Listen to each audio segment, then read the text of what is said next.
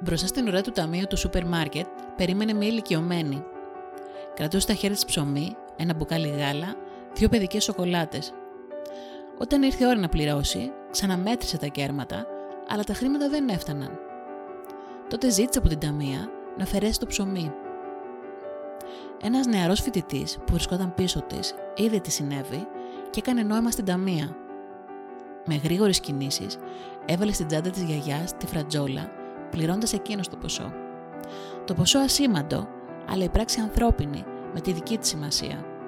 Γιατί η αλληλεγγύη ακόμη υπάρχει στις μέρες μας.